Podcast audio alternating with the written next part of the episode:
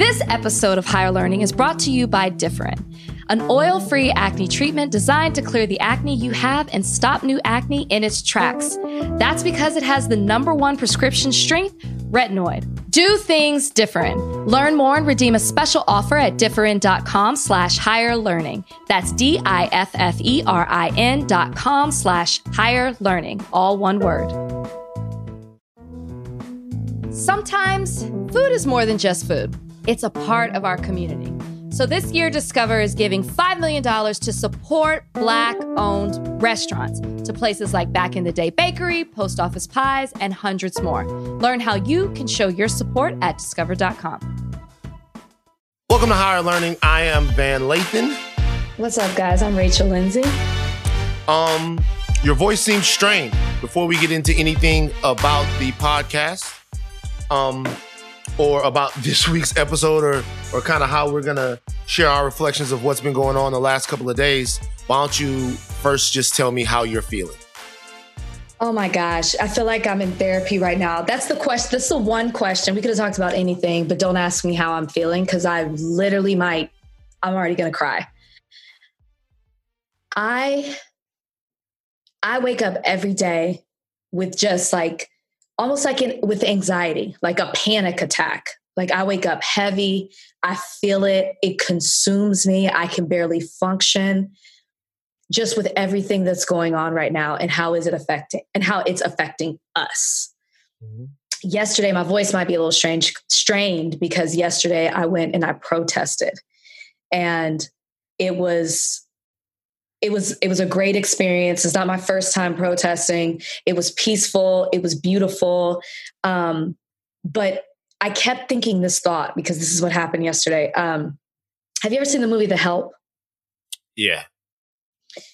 There's a part in that movie where Viola Davis's character is talking to Skeeter. I can't think of what her real name is.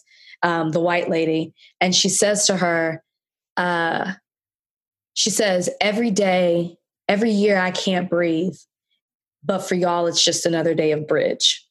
Mm-hmm. That's how I felt yesterday with protesting. So I'm protesting. I have my husband, I have our friend with us, and I heard beautiful speeches. And it was beautiful to see so many people in unity marching and protesting for what they believed in and and and the injustices that we're facing in this country and then when the protest was over, of course, you see certain things. You see one thing on the news, you see one thing when you're actually there. And we can get into that later. But I'm walking, we're walking back and we're crossing over this bridge. I'm in Miami for those of you who don't know, and we're walking into Brickell. We're like 10 blocks away from where the protest is. And I'm seeing people completely unbothered. Don't even realize what's happening 10 blocks. 10 blocks away, people are fighting just for people to value our lives and to treat us equally. I cross over a bridge and it's just another day to pull out the yachts. It's just another day for you to have drinks with your friends. And it it it hit me so hard and it's just such a harsh reality that we what we deal with and what other people don't have to deal with because it doesn't directly affect them. And mm. that is that's the emotion that I'm bringing into this podcast. Sorry, you just asked me how I felt. I could have given you one word, but that's really how I'm feeling right now. No, uh, that's pre- that's precisely what I'm sort of getting at. Like that's precisely what the question meant. The question meant, sister, nah, this is the time for you to be able to share um, exactly what's going on in your mind and your heart. It's funny that you would say that I was talking to a friend as I rode around in the valley uh, yesterday because I was somewhere with a different friend after I left um, Mid City, and it occurred to me that I had to get home. it occurred to me that like, yo, I had literally, uh, I felt like I was 15 again. You know what I mean? Because like when I was 15, you know, like I would lose track of time out there partying and all of a sudden I'd have to come back home late. And I had this little special trick I would do where I would like get undressed outside of the house and then hide my clothes in the backyard. So I do this if, too for different yeah, reasons. Uh, uh, right, right. like and hide my clothes in the backyard so that like if my my dad walked in and he saw me, he would see me dressed like I was asleep and I'd be like, listen, yo, and it's weird because when I would break curfew and I would do that, I would always like, you lean into something with concern. If your dad wakes up and he catches you up at 2 a.m., you go, father, are you sleeping okay? Dad, like, there are things that we can do to make sure that you're getting a restful night's sleep. I care about you and I want to make sure that you have enough energy to get up and go to work. Uh, so I felt that same thing. I felt that same quickening, like get home, get home. If you don't get home, something bad's going to happen. If you don't get home, uh, the cops are going to pull you out of your car and perhaps you'll become the next hashtag that's going on because with the way things are right now, there's just no way for you to know, uh, what specifically is going to happen to you or right. around you one moment to the next. It's living life in between the margins of this fear and trepidation. Um, and it feels different. Uh, but the, what you just said while I was on my way home, I noticed it too. I was on the phone with someone and I was like, you know what? In the valley, they couldn't care less. Not at all. Like, in like, I'm, I'm seeing people there, I, I, saw somebody walking their dog and they were smiling and I saw some people taking a selfie and two things went, went through my mind. One was, how could you be that way during these times? And the other was, I envy them. Hmm. I, I feel that. Um, I, envy someone that's so far away from the pain that I have to feel.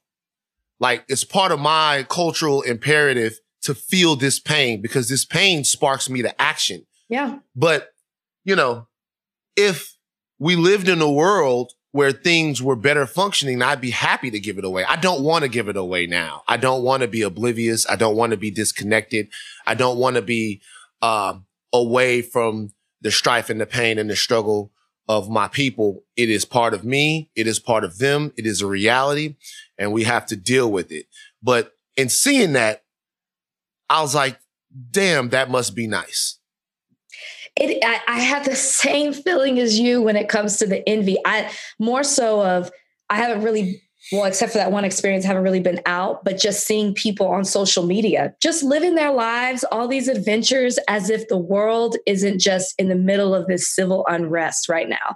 And I mm-hmm. and I'm like you thought for a second, what would it be like just just for an hour at this moment to not have to think about that but then at the same time ignorance is not bliss in this situation it's i don't want to be i don't want to be that person who can live right. their life above what's going on and i am mm-hmm. thankful uh, i mean one both of us we know we're proud to be black but i am thankful that i am aware and i am knowledgeable and i can use my platforms to put action behind what's happening Hmm. So to that, I, I do want to give a small PSA to one group of people out there. Okay. Listen, I understand that some of you, it's your job to post your butt. What? I get it. I have no just, just just listen to me. I have no problem with you posting your butt. We see the pictures. It's not like we don't see them. Hell, sometimes, you know, quiet as it's kept, we might like them. You know what I mean? We like it. Uh, but do us a favor right now in these current times. Just post your butt and go. That's it. And this is what I mean. Who do you follow? Just, just look, hear me out here. Don't post your butt and then say, in these really super stressful times. Yeah. I just like to kick back with my Fashion Nova stretchy joggy pants cold Fashion Nova for 30% off. I need to feel comfortable and being sexy is what makes me feel comfortable and empowered. And if you want to feel, eh, no, wrong, you're offending me. It's not for Fashion Nova. post your butt, post a Fashion Nova picture. I understand that you have an affiliate deal with them. That's okay. Not trying to stop your money.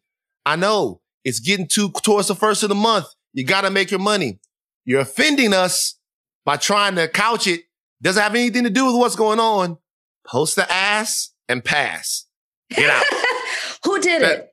Call I'm not going to even call him out. I'm not going to call him out. Say. I'm it. not going to call him out. I'm not going to call him out. I'm not going to call anybody out. I just saw too many things. Let me just give you something beautiful to look at while, while the rest of the world burns. Hell no. no. Post the butt. Get out of town. That's it. Um, now, this is what I will say about last night's uh, demonstrations all over the place because I think last night, particularly, we are we are recording this um, on Sunday. We're going to get into how we got here. But before we get into how we got here, I'm going to give my thoughts on what happened last night. So, um, being from Louisiana and uh, being from South Louisiana and being from uh, a place where there is widespread social and economic disparity based upon racial and economic lines, uh, we have a ton of cancer. Right below where I'm from is a place called Cancer Alley. Um, the environmental conditions in South Louisiana are putrid. Uh, there are tons of plants. The food is bad. The food deserts. Um, all of these different things it, it kind of uh, join together to make it a very unhealthy place to live. Okay, especially for the this. black. It's very true. Cancer Alley, especially for the black community, uh, right there in South Louisiana, nearabouts where I'm from. So I've known a lot of people that have been stricken with cancer. A lot of people.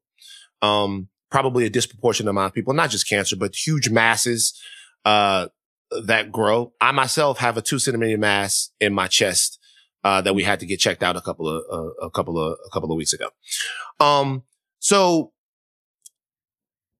when you see someone go through cancer treatment, you start to notice the way a disease works.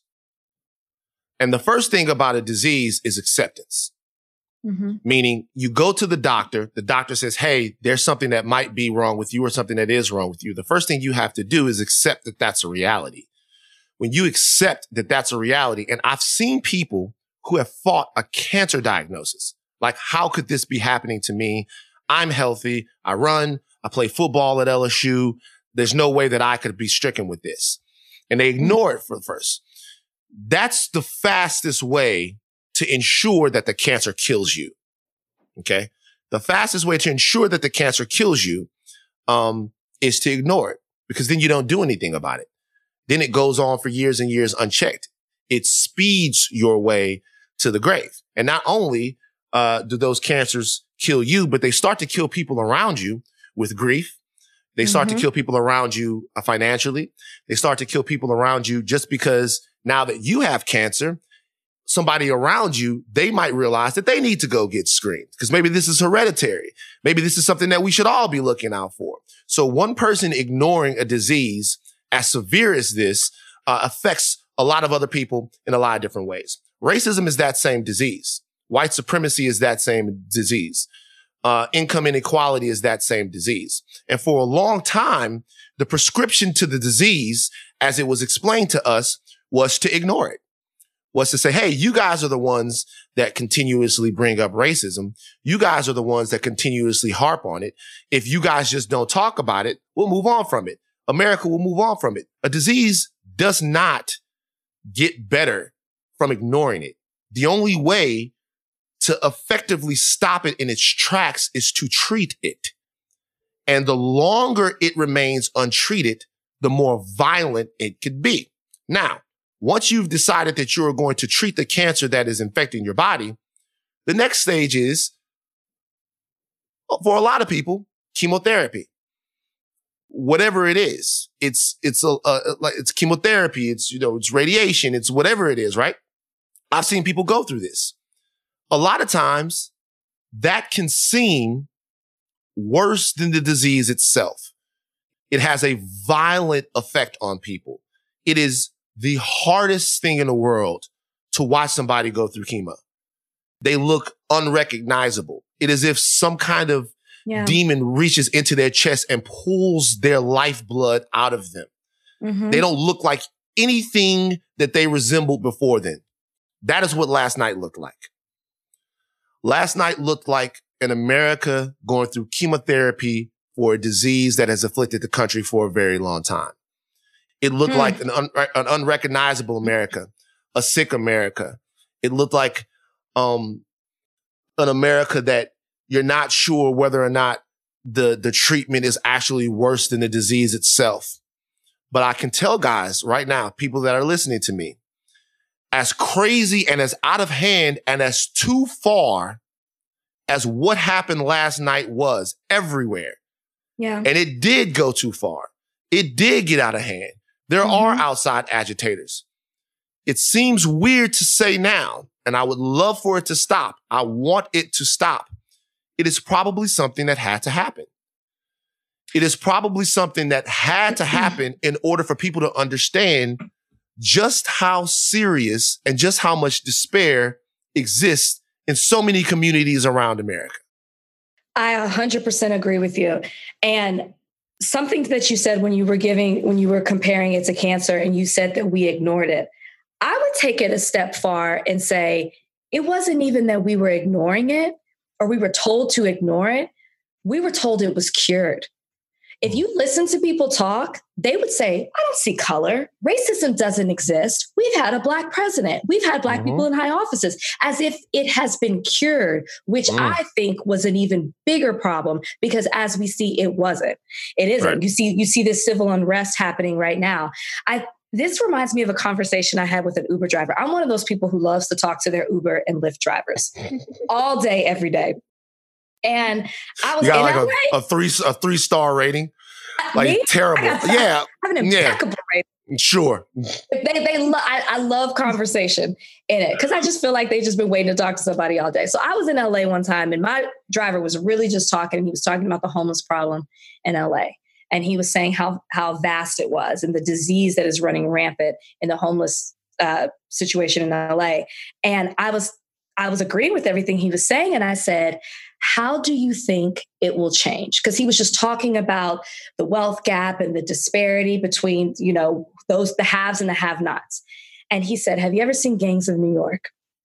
And he said, "Remember when they were just in the streets. I mean, they were killing people, but they were, you know, it was just this whole civil unrest within that city. He said that's what's going to have to happen. So when I saw, not just last night, but even the night before that, and I saw what was happening, it reminded me of that conversation of people are feel like there is nothing else that they can do but this, not agreeing with what they're doing, but they have just been pushed to a point where they don't know what else to do because they feel like they haven't been heard. Well, not they feel like they haven't been heard in centuries.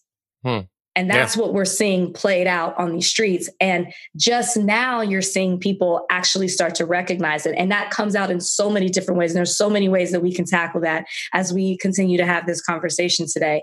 But now people are maybe starting to understand why people are resorting to the behavior that they are, not condoning it, just understanding the emotion behind those actions. Yeah, I mean, look, the, the thing that I would be afraid of right now, if I was, I guess the status quo would be the diversity of what I saw. I saw a ton of diversity in terms of who took to the streets in Los Angeles yesterday. I saw a level of solidarity that has escaped prior demonstrations like this. Mm-hmm. Now, obviously, you know, there's an aspect of, of, uh, of people who ended up fucking up Melrose last night and fucking up different parts of, you know, that, that exists outside the scope of activism. But even when you speak to that though, it's unfair and stupid to dismiss that as just opportunistic sort of activity. And the reason why it is, is because I want people to understand something. There's a lot of things that are folding back onto the country right now. One reason why Beverly Hills was specifically hit yesterday, the reason why Beverly Hills was specifically marched into yesterday is because of a worship of excess that has uh, infected America specifically in the last like 15 to 20 years. The reason why they hit the Alexander McQueen store yesterday and they didn't hit it in 92 or some other stores like that 92 when people rioted um, or excuse me, when people took to the streets. I'm not going to sum these people up as rioters. The reason why they hit it yesterday, not before, is because today they knew what it was.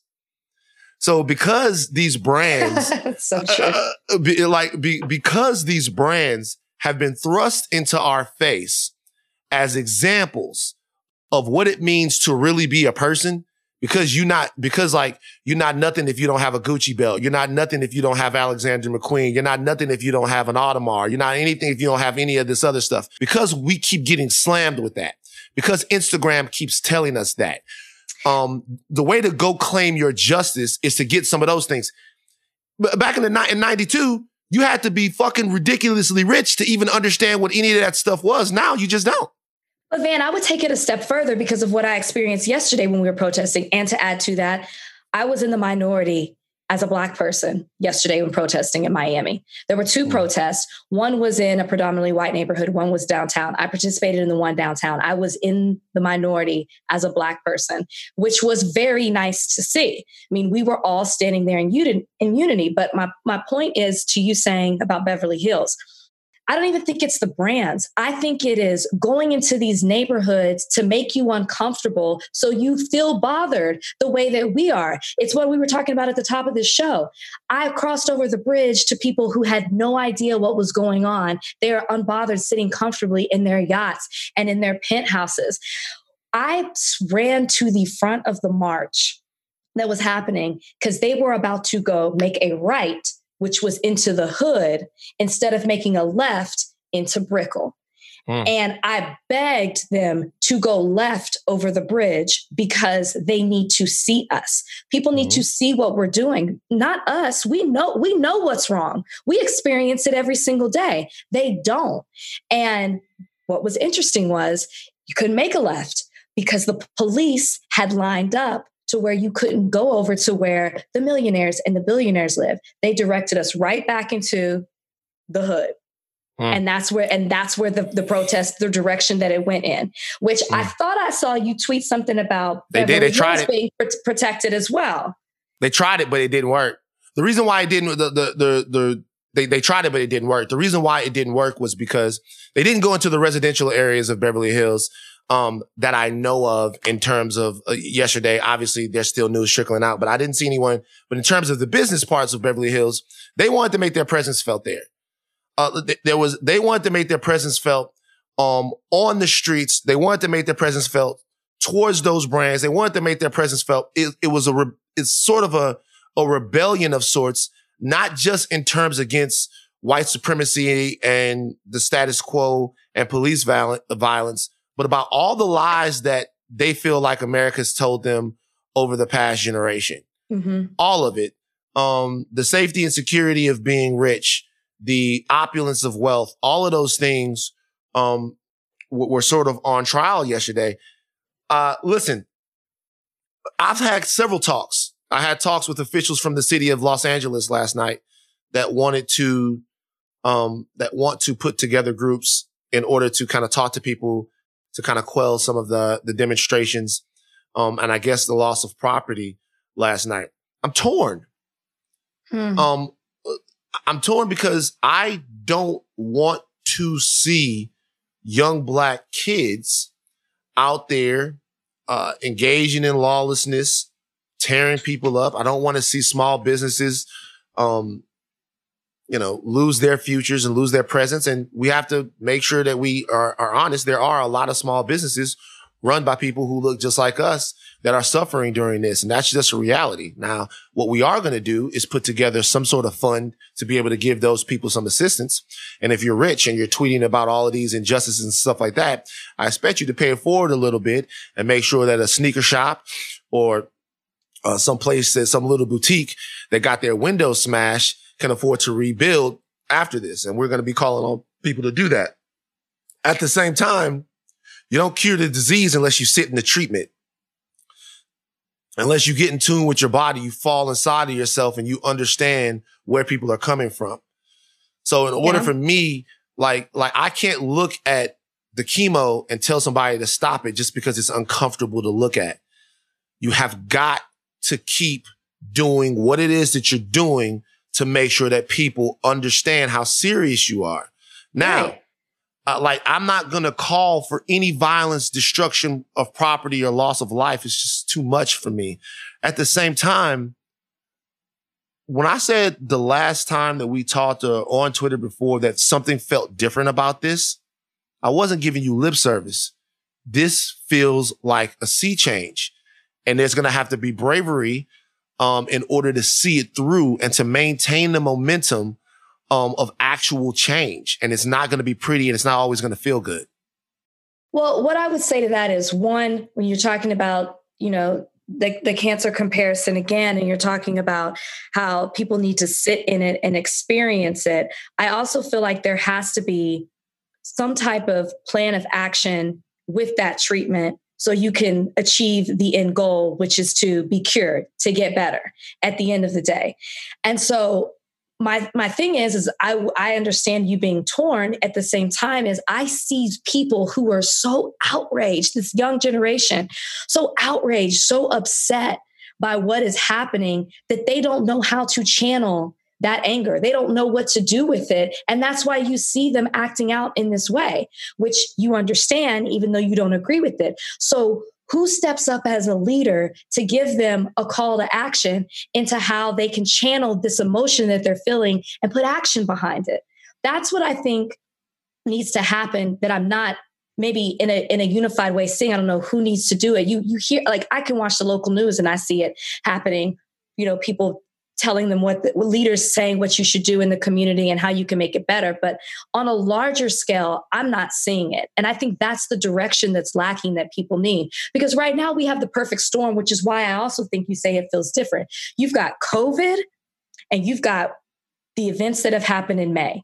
People are out of work dealing with quarantine social distancing not having human contact and they're they're sitting in their homes they're watching the news they're on social media and they're seeing what has happened with just this month ahmaud arbery breonna taylor george floyd I, I, and, and not even what's happening locally. I got a, a, lawyer friend in Texas who's fighting a case right now against the Midland police.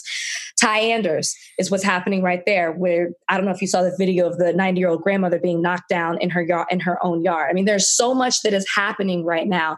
People are upset. It's this perfect storm of that's why I think people are acting totally different. We are affected on so many different levels right now by what is happening in our country. I think on CNN they refer to it as two viruses.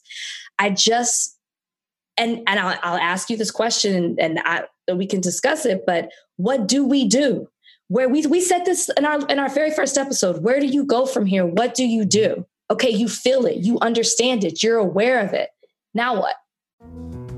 Sometimes our food is more than just food. It's an integral part of our community. So this year, Discover is giving $5 million to support Black owned restaurants to places like Post Office Pies in Birmingham, Alabama, Back in the Day Bakery in Savannah, Georgia, and hundreds more Black owned restaurants in your local community all across the country. Learn how you can show your support at discover.com. This episode of Higher Learning is brought to you by Differin. There are a ton of good excuses for avoiding a video call, like maybe you're busy giving your pet goldfish a bath or alphabetizing your shoes. But all of the reasons to hide, acne shouldn't be one of them. Differin Gel is a different kind of acne treatment. It's an oil free gel designed to give you consistently clear skin you can count on, thanks to one special ingredient adapalene. Adapalene is the first multi benefit retinoid acne ingredient available over the counter without a prescription. Clear the acne you have and stop new acne in its tracks with Differin Gel. Do things different. Learn more and redeem a special offer at differin.com slash higher learning. That's D-I-F-F-E-R-I-N dot com slash higher learning, all one word. Well, the first thing you do to me is you measure the the the now what, which means the first thing you do is you be mindful of the moment that you're in. So, um, you allow yourself to feel what you're in. You allow the rage to happen. Sure. And you, you like, I don't want to change the channel on that too quickly. I want, I wanted, you know, we're sitting in the country right now. Like we're talking, um, here in America, we're both Americans. The only reason why we're in the country that we're in right now is because of rebellion. And that's a very important point. I, I know that people have heard that, but I want people to understand that, um, specifically what happened in terms of America, right? So what happened was you had uh, a, a system of imperialism that dropped people off here. After a couple of generations, those people had their own way of thinking. Those people had their own way of looking at the world. Those people had their own way of, of attacking and approaching what it was that they wanted out of life after a time, they felt like the people that were governing them weren't on the same page as them, weren't giving them enough of a voice to say what they wanted out of their future. Their culture had deviated in a way mm-hmm. away from what was happening across the pond. And at a certain time, those people said, yo, if we're buying into the system that you're propping up, then what we want is representation. We want to be heard. We want to be seen. And after a while of feeling that they were getting taxed without represented, they threw all the tea that they could muster into a harbor in Massachusetts. So the reality is that what you're seeing right now is almost more American than any other way of attacking the problem. It's right. the birth of the country. It is right. the way the country was founded.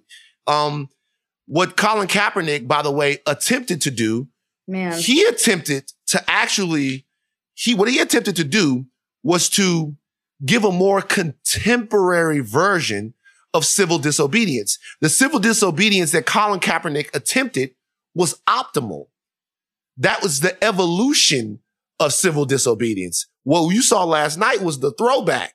That's the that's the old school radio station of civil disobedience. Colin tried to evolve it and say, I'm going to do this peacefully, silently, but loudly. And America, the economic structure of America, a lot of the social uh, structure of America told him no.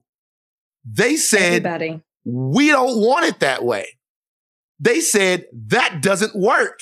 They right. said fall in line.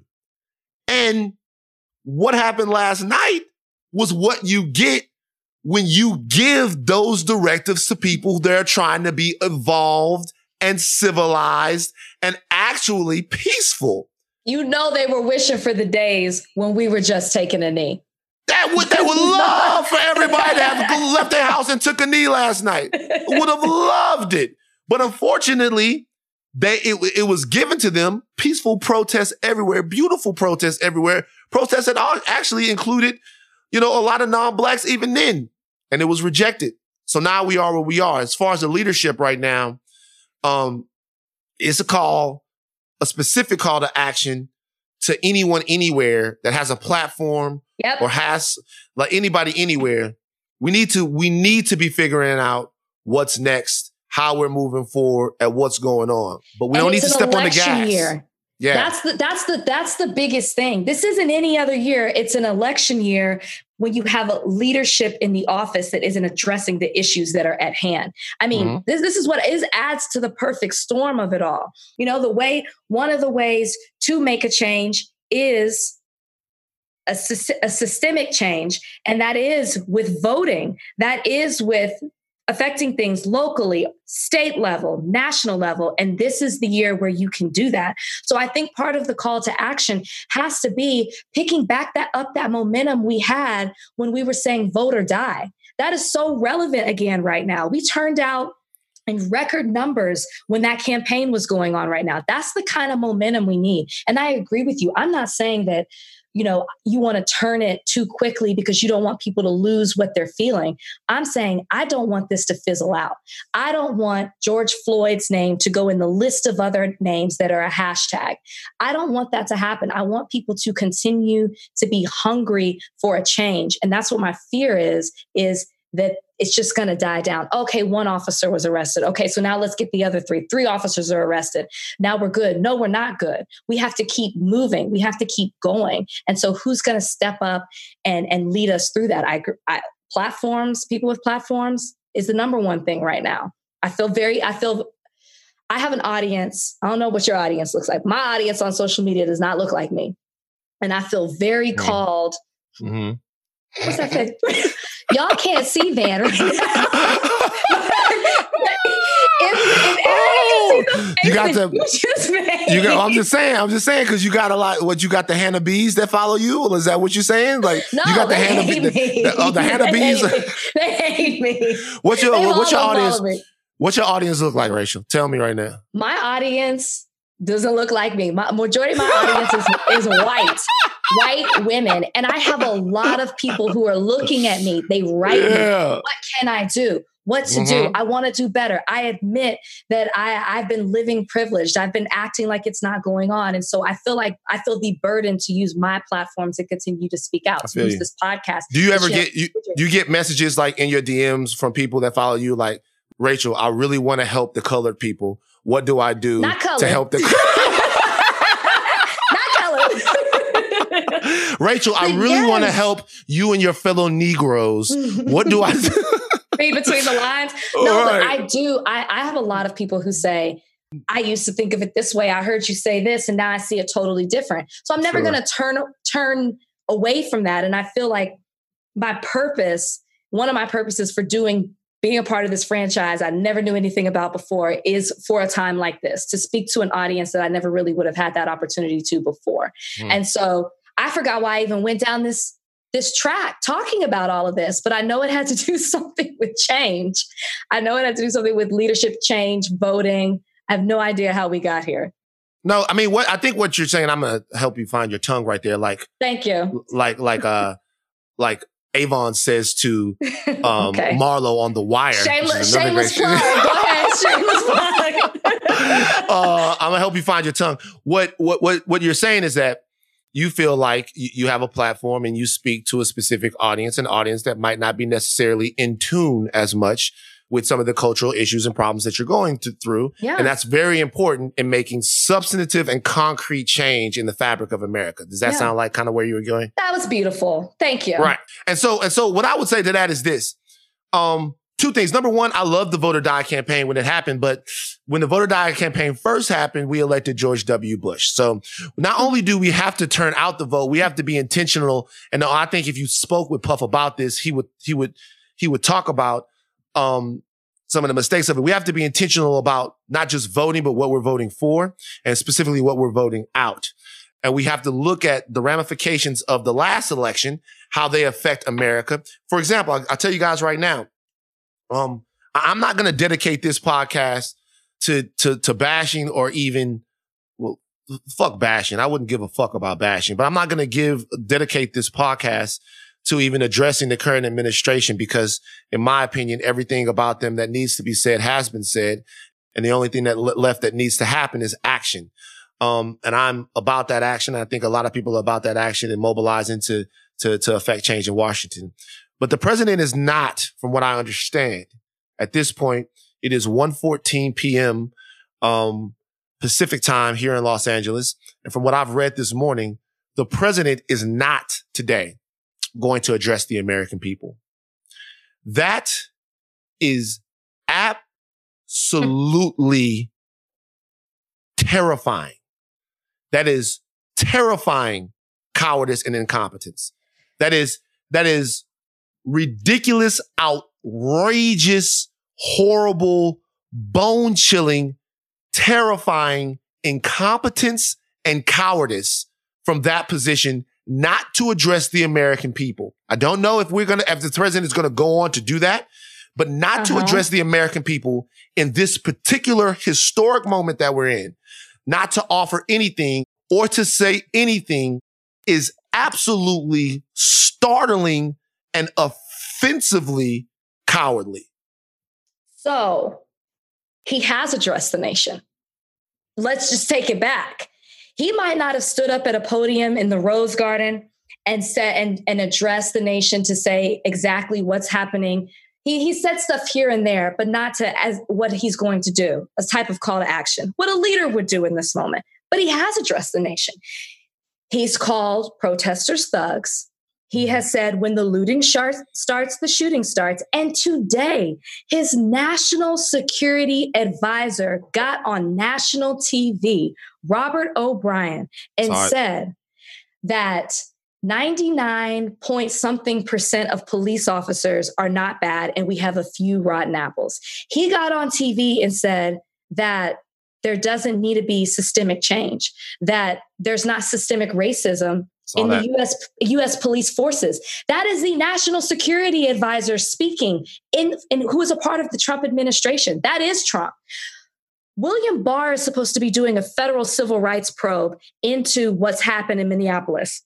When your national security advisor believes that there isn't systemic racism in police mm-hmm. force, what do you think is going to happen with that? That is Trump speaking. I don't need mm-hmm. to hear from Trump. I'm like Don Lemon. I don't need to hear from Trump at this point because you have spoken out in multiple ways through your, your administration, through your tweets, and through the very little things that you've said when you promoted MAGA night on your way to go watch a rocket launch while mm. the hmm. country is in civil unrest. We are on the brink of a civil war right now, and you're watching rocket launches. Mm. Like that's he is speaking out. He really yeah. truly is.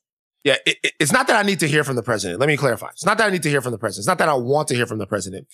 It's just that it's shocking to me that with the entire country on fire, you don't. What that tells me is that what I already knew Donald Trump is not a patriot. Donald Trump does not care about America. Donald Trump does not care about even some of the individual uh, capitalistic systems that he says that he cares about, because those were the ones that by and large were being destroyed last night. Uh, the fact that they're the, listen, there's a certain level of incompetence where I keep saying this, where evil, um, hmm. there's a certain level of power, I should say, where evil and incompetence are indistinguishable you can be so powerful that just being un- incompetent or cowardly hurts as many people as if you were the devil. And it's the thing. And we're approaching that. We're approaching that with absolutely a complete, not just a lead, no leadership, a vacuum of mm-hmm. leadership mm-hmm. at the top. Um, and if there were any sort of decency or any sort of plan prior to this, you'd see this probably being handled better now. Uh, sure. But it's interesting and it's, it's so crazy. It's like we, uh, between men and women, this is always like a big thing. It's hmm. like, mm, this slightly controversial. Oh, okay. I can't wait. Slight, slightly controversial. Okay. Slightly controversial. Uh, I once had a conversation with a man I respected a lot. I'm not going to tell you, you exactly. Use past tense. I, I, I still respect him, but okay. this kind of changed it. And he was telling me about some of his infidelity or the mistakes that he had made in his relationship. Okay. And um, he said something then that I don't agree with, but that I understand. What he said was that I asked him, you know, you know, why do you lie so much? He goes, I lie because I do the wrong things. And he was like, if I did these things flagrantly in front of her face and embarrassed her, that would mean that I didn't even care. And he goes, in a weird way, I care enough to lie. Now, as a 25 year old guy, I thought that was some really deep shit. I was like, oh shit. I care enough to lie, dog. I'm gonna get that tattooed on my back, man. That dog, That's you are like shit. Dog, you you like a ghetto Socrates in this motherfucker. Like I care enough to lie. Blew my mind. Now I realize that being a comprehensive man is about maybe not having to lie and not yeah, putting yourself in, in those in those positions.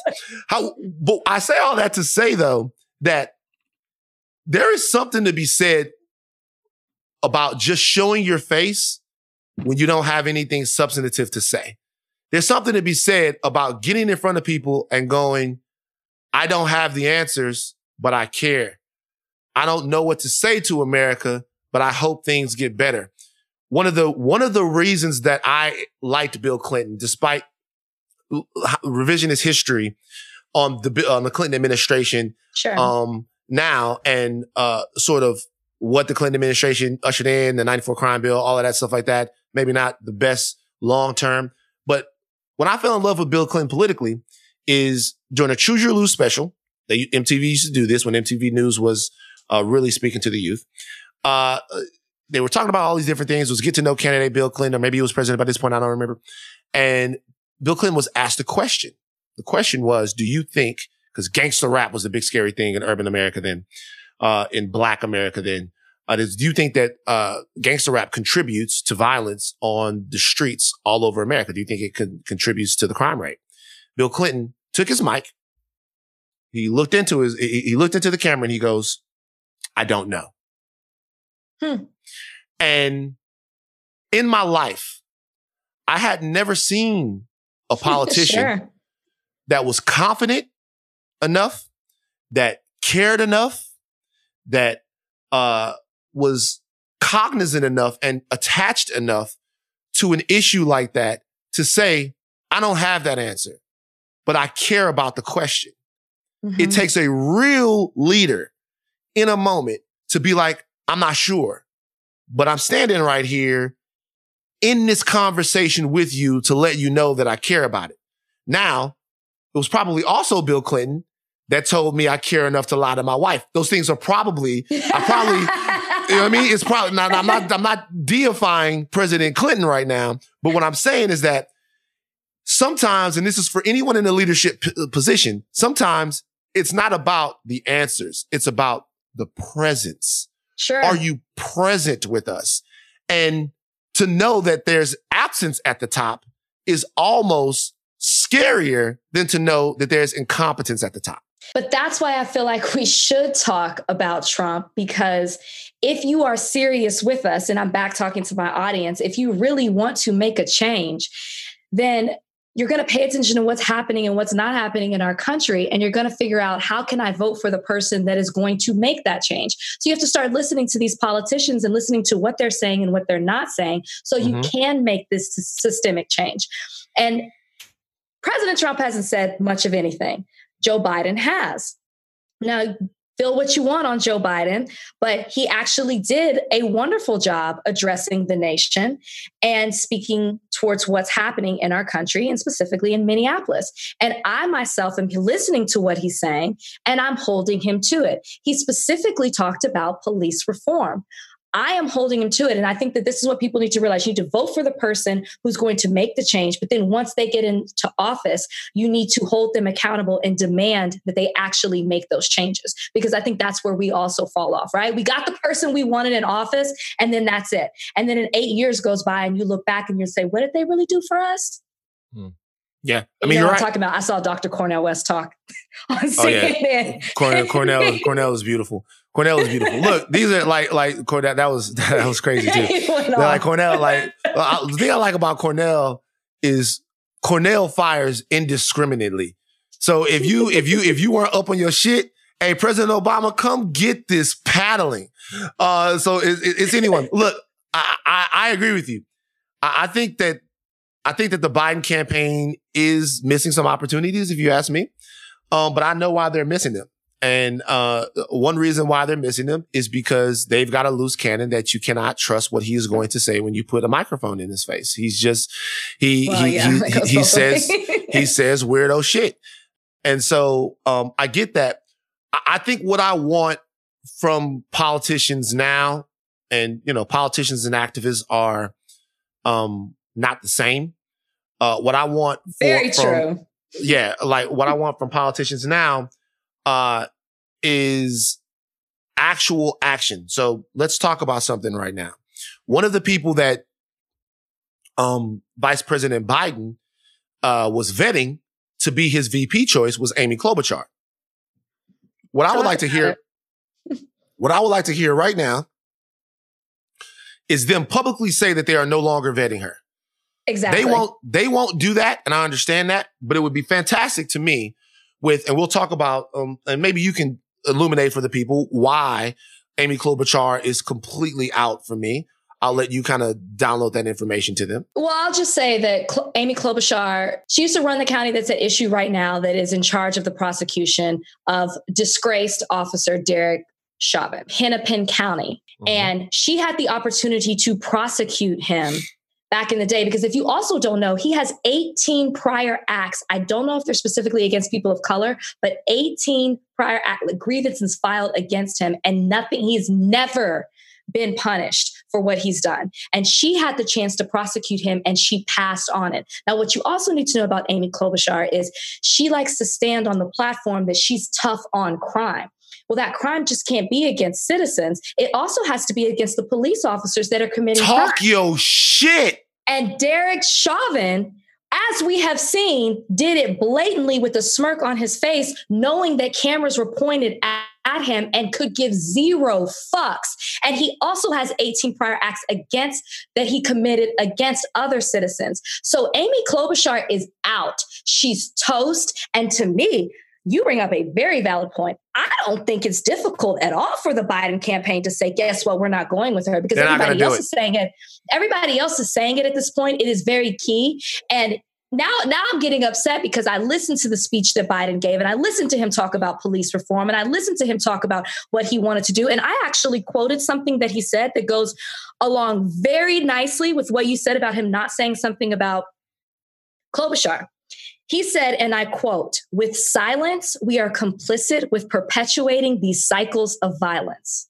So if you're going to be silent in one regard, then you're that, that to me you're be you're you're it, it, it, you can't you can't quote that because you need to be speaking out on what Amy Klobuchar did and you need to say that you want to disassociate yourself and your administration your future administration with her period right. so so the reason why that won't happen is a couple of reasons number one is politics as usual uh, uh as I understand it, Biden's wife is pretty good friends with Amy Klobuchar, so they've known each other for a long time.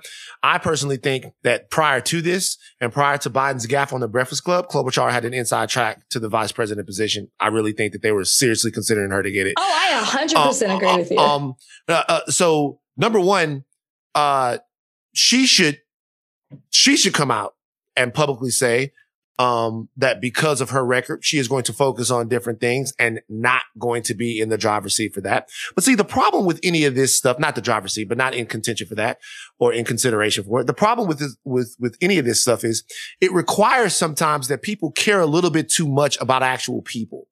And it also uh, uh, mm. uh, requires something else that politicians are incredibly bad at that they demand from the American people, which is accountability. See, your record demands that you're accountable. There is yes. no other job. Can you imagine being a, a, a neurosurgeon, right? A neurosurgeon and you have 18 different instances where someone says you put a nerve in the wrong place. You know what I'm saying? You're a neurosurgeon, right? You're, you're like, you're, you're, you're, you're, you're doing shit on people's brain. Right. And a dude, and it, like at different, 18 different times somebody goes, you know what? I, I could remember game six between the Sacramento Kings and the Los Angeles Lakers before I came to you. And now all I have are memories of cricket. like you replace my basketball memory with cricket. And can I do something about that? Or you've just fucked up if you're a, if you're a baker and you make 18 different times somebody says you fucked up the birthday cake. Whatever you're doing that many times, you are completely unprofessional and out of line. Is there any other profession in America where that many complaints can be lodged yes. against someone? Yes. And like, what's the other one? The president of the United States. Boom. Love it. Love it. Because we complain against him all the time. But what I'm saying is that what, I, what I'm saying is that this this police officer, this was he evolved. He he, he felt like he was so untouchable. Nothing was mm. going to happen. There was a blue shield behind him to a point to where he knelt on a man until he died. We have to address policing in this country to make sure that they are out to protect and serve and that they haven't become a power cult that thinks they are something separate, different, above and able to enforce unjust authority on the American yes. people. And we have got to make that a priority going forward in our country or we're going to lose large parts of American society. Agreed a hundred percent. And that's why I cannot believe we have the head of NSA on there say that there's not system, systemic racism in the United States police forces when you have a Michigan police officer who just they just found out that he had a framed application for KKK and a Confederate flag hanging up in his home. You, right now, in the last 24 hours, you have seen the police use their power in the wrong way, plowing over protesters, opening their car doors, knocking them out, kicking them, pulling down their face mask and spraying pepper spray in their faces, throwing up the white power sign on TV and in front of cameras as they are dressed as police officers that are sworn to protect and serve us, but yet they're aligning themselves with white power. I mean, there is such a problem, and the reform isn't getting rid of a couple of bad apples. That is not the reform that I'm looking for, and I know most people aren't. The reform that needs to happen is that punishment needs to be in place. There needs to be rules, there need to be laws where you mess up one time, this happens, two, you're out, you're done. It just needs to be that simple because, as you said, in any other profession, you are held accountable for your bad acts. You don't get this many chances to mess up. And that's like mm. 18 times, there is a pattern. This isn't a coincidence. Anymore. 18 know, times we know isn't exactly a pattern. who you are. Why yeah. would you think you could get away with anything else? Why wouldn't you? 18 times, you're invincible. At that, that's how you feel at that point. And he thinks he's above the law. Right. Which and until this incident, he was. He was. He the reason why he thought that. And so listen, I, I want to So when people hear us talking about that, what people are going to say is police have a hard job. They do. They do have a hard job. Police have a hard job. It, it can't be harder to be an American citizen than it is to be a police officer. It can't. Mm, it is a it, it is true. a it, it is a job that is steeped in public service. Normally, this would be the point where I would say it's not all cops. There's some good cops, and we're not talking about all the cops. I'm gonna tell you guys something right now. I'm never going to say that again. I've said that in the past because I've had officers in my family. I've known good police officers. I've had good dealings with some police officers. I can't say that ever again anymore. Fuck my family members that are police officers. Not fuck them, but fuck the idea of using them to shield a system that is obviously broken. It's not enough to be a good cop anymore. Mm-hmm. You have to be an involved cop now. Yeah. You have to be a cop that is involved. You have to be an invested cop, a mm-hmm. cop that is involved and invested into changing what's going on in your industry. It's yeah. not enough to walk your beat, to care about people. All of those things are admirable and all of those things are awesome if you're doing them. But now, if you want policing in America to be better, if you want Americans to feel like they're a part of society, you have to be an activated police officer, mm-hmm. an involved police officer, an invested police officer into getting rid of the criminality that exists inside mm-hmm. of your industry. We've seen this before. We've seen so other right. industries have to root out systemic problems inside of their industries. Baseball, we're on the ringer here. It's a sports, it's, it's a sports platform. Baseball had to come together and from the inside out say, you know what? The PD things, the PD things has gone too far. In order for us to address this issue, it has to happen from within and players have to change their mentality on performance enhancing drugs if we want it out. Mm-hmm. Police officers have to change their perspective on policing if the police departments are going to change. And we have to, from the outside, put enough pressure on them to demand that change from within. It's not just about the good cops. It's about all cops now. Policing has to change. But here's the thing. If you back to your the first statement that you made that you feel like you can't say anymore that not all cops are bad cops. If you really are a good cop and you are really bothered by what's happening, then you should feel burden that you need to be involved and speak out just for your if it's it's the integrity of the office of the profession. You should want to wear your your your uniform and you should want to be better. And you should hate the fact that you're a job that you like and you care about is being tarnished by the bad acts of certain cops. You should that should be enough in you that you want to step out and say how can we do better? Because i'm not that type of cop and i don't want to be affiliated with those type of cops. That that to me is you're right don't take a knee with us. Don't post a video. Don't show us what you're doing. Like, take action. Get involved in your union. Get involved in some police reform, some type of legislation. You have to act on it to not be affiliated with the negative image that we have of police right now in our country. Mm. I want to do something before we get out of here. This is like it, like is we it something positive. it, it is. It's something. It's something. It's something pretty positive. I want to do something okay. before we get out of here. Um, just to let you guys know, this episode of Higher Learning was one we weren't actually scheduled to record until tomorrow. Yeah. But we're uh y'all see Rachel on here crying. And like like like, like, like it's like Rachel Rachel on here crying. Uh so obviously this was something that we felt like we had to get up because there's just so much to get off your chest and so many conversations that need to be started and had. And this podcast podcast is gonna be one place for those. So we wanted to make sure we were in the moment with everybody else that's feeling away.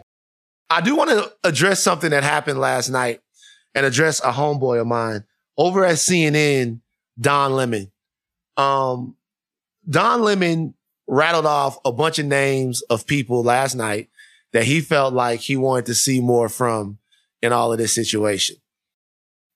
I feel what Don was saying. We need the visibility of people like Oprah and Ellen and all of those uh, other people that he was saying. He wants to see him on the front lines. He wants to see him more visible. He wants him see, to see him more, um, more readily accessible to people who are, uh, who are out there risking their, their, their safety and their freedom. I will say this though. There are people on that list that I know personally. He mentioned Tracee Ellis Ross. He mentioned Anthony Anderson.